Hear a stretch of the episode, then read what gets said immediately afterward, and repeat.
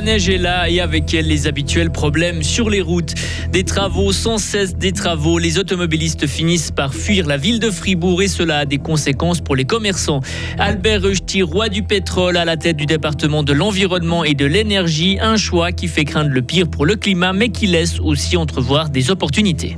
Météo pour ce week-end, nuageux euh, demain samedi, du soleil pour euh, dimanche. Vincent 12, bonjour. Bonjour à toutes et à tous.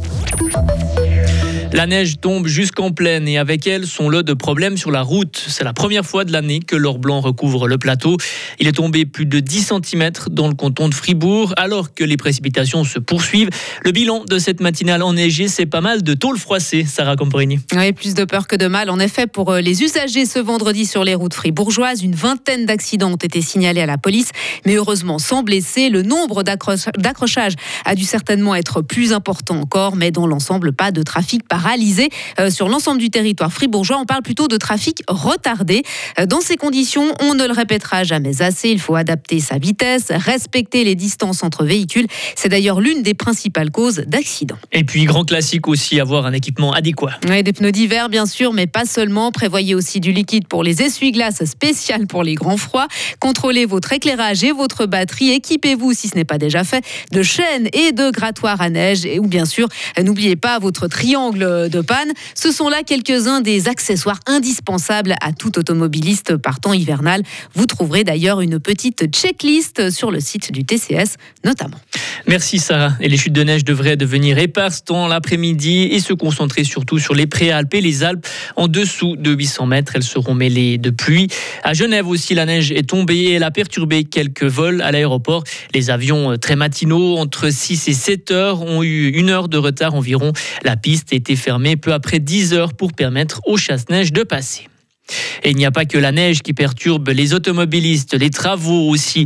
Et en ville de Fribourg, ces derniers mois, il y en a eu des travaux, passage du Cardinal, avenue de Tivoli. Et ce n'est pas fini. Ce printemps, c'est le carrefour de Richemont, au-dessus de la gare, qui va être en travaux. Ces travaux provoquent des embouteillages. Cela décourage les automobilistes et fait baisser le chiffre d'affaires des commerçants. Mais la situation est très différente d'une boutique à l'autre. Écoutez Pascal Siffert, le propriétaire de la librairie La Bulle à la rue de Lausanne à Fribourg. Des clients agacés, on en a eu, oui, euh, qui se sont plaints. Ma foi, euh, c'est des fois difficile à, circuler en ville de Fribourg. Il y a des gens qui m'ont dit non, je viens plus à Fribourg hein, parce qu'ils en avaient marre. Alors est-ce que c'est sous, le coup de la colère et puis qu'ils reviendront quand même? Je sais pas.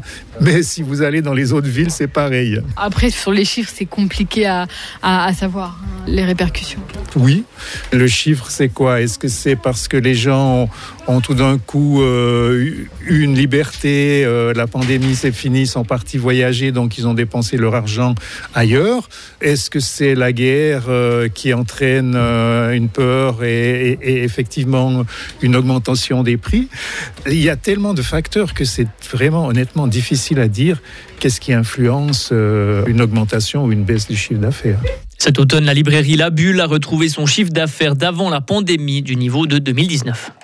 C'est notre pire cauchemar. Voilà les mots utilisés par certains verts après la nomination d'Albert Rusty au département de l'environnement.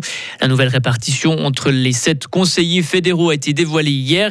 Et pour certains écologistes, Albert Rusty, ministre de l'Environnement, ça ne passe pas du tout. Il reproche notamment à l'UDC bernois de défendre les énergies fossiles. Le conseiller national vert, Gérard Tondray, est plus modéré dans ses propos. Le fribourgeois y voit même une opportunité. Il y a aussi des avantages d'avoir euh, quelqu'un comme Albert Rösti à la tête de ce département. Il va devoir défendre euh, le contre-projet de l'initiative de Gassier contre son, parti. Et puis ça, ça sera probablement utile pour ce référendum qui probablement va être lancé par l'UDC. Donc il y a aussi des, opportunités parce que M. Rösti va devoir s'intégrer dans un grémium qui va devoir représenter une, une politique euh, modérée pas celle de l'UDC donc ça pourrait aussi euh, être utile parfois.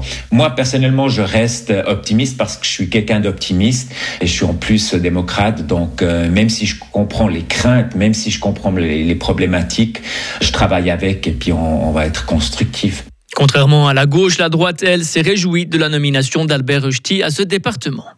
Les femmes partiront plus tard à la retraite dès janvier 2025. Le Conseil fédéral a fixé aujourd'hui l'entrée en vigueur de la réforme de l'AVS, une réforme qui prévoit un départ à la retraite pour tout le monde à 65 ans. Berne veut soulager financièrement les parents qui placent leur enfant dans une crèche. Une nette majorité de la commission de l'éducation et de la culture du Conseil national dépose un projet de loi ambitieux. Il réduirait de 20% les frais de garde pour les parents. Un programme de soutien fédéral aux crèches existe déjà, mais le nouveau projet est bien plus généreux. Le président de la commission, le Verne-Châtelois, Fabien Fiva. Le programme actuel, il est limité dans le temps et la volonté de la Commission, c'était de le prolonger pour qu'il devienne réellement durable. Il y a deux points qui existent déjà dans le programme mais qui seront largement étendus. Le premier, c'est de baisser les frais de garde à charge des parents, entre 10 et 20% suivant le modèle euh, retenu, et ensuite de donner au canton, à travers des conventions programmes, des moyens pour améliorer d'une part euh, la qualité d'offre de l'accueil, mais aussi de proposer des modèles qui permettent d'avoir une meilleure adéquation entre les besoins des parents et puis le système euh, d'accueil des enfants. Le coût du projet est de viser aujourd'hui à 770 millions chaque année, alors qu'aujourd'hui on est à peu près à un peu moins de 100 millions de francs. Le Conseil national examinera le projet de soutien aux crèches à la session de printemps. Apprendre les bases de la programmation informatique, ce n'est pas si compliqué. La preuve avec cet atelier proposé gratuitement cet après-midi à la Haute École d'ingénierie de Fribourg.